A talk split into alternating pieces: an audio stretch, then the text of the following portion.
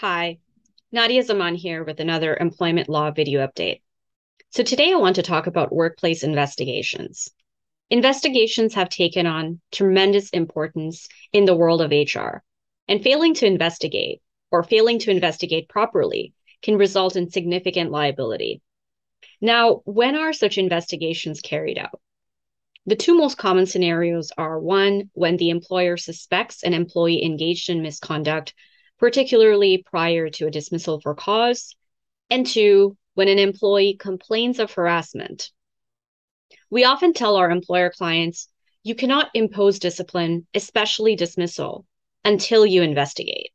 If allegations have been raised against an employee, you first need to know the facts. You cannot prosecute them or assume the employee is guilty before carrying out the investigation.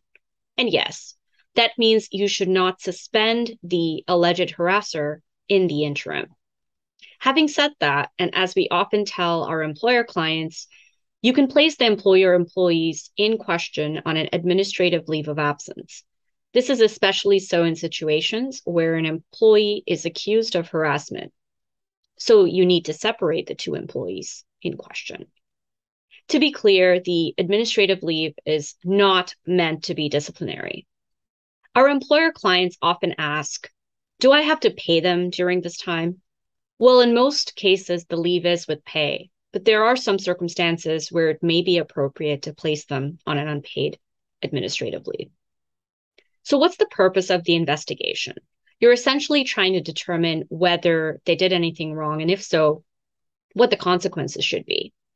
So, you can't penalize them while you're investigating. Remember, innocent until proven guilty why are we even discussing this? Because if something does go wrong, if you don't carry out the investigation properly, if you suspend someone when you shouldn't, then you could be facing a constructive dismissal claim and be exposed to substantial liability.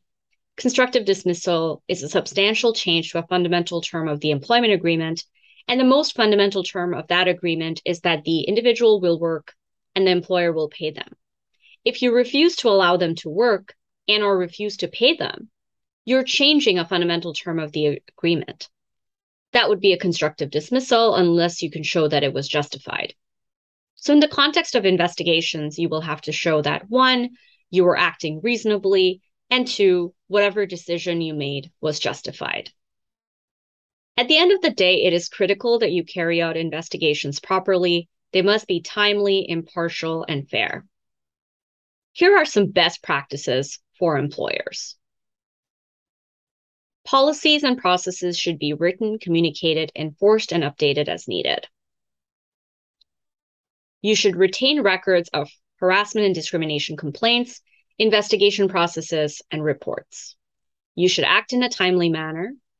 You should maintain confidentiality, train your employees, investigate complaints properly before taking disciplinary action, communicate findings of the investigation with the parties and outline what steps will be taken to resolve the matter.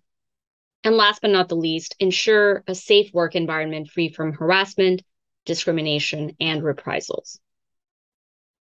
So, if you're an employer and you suspect misconduct, you need to investigate. You should not make a rash decision that ends up costing more in the long run. And when you carry out an investigation, see how the employee responds. Sometimes the employee's misconduct prior to the investigation may not justify just cause for dismissal, but their dishonesty during the investigation might lead to a breakdown in the employment relationship, supporting just cause for dismissal. It's critical that you carry out the investigation properly, otherwise, you could be exposed to substantial liability. With respect to employees, the key takeaway is that if you have been suspended with or without pay or dismissed, or let's say you're going through a workplace investigation, whether as the alleged harasser, the complainant, or a witness, don't simply accept the employer's words. You need to understand your rights. Both employers and employees need to understand their rights and their obligations in the workplace. And that's where we come in. We understand your concerns and goals advise you on your rights and obligations, and ensure you're getting what you're entitled to and not inadvertently exposing yourselves to liability. As we usually say, if you think you might need an employment lawyer, you probably do. So feel free to reach out to us and we would be happy to help you.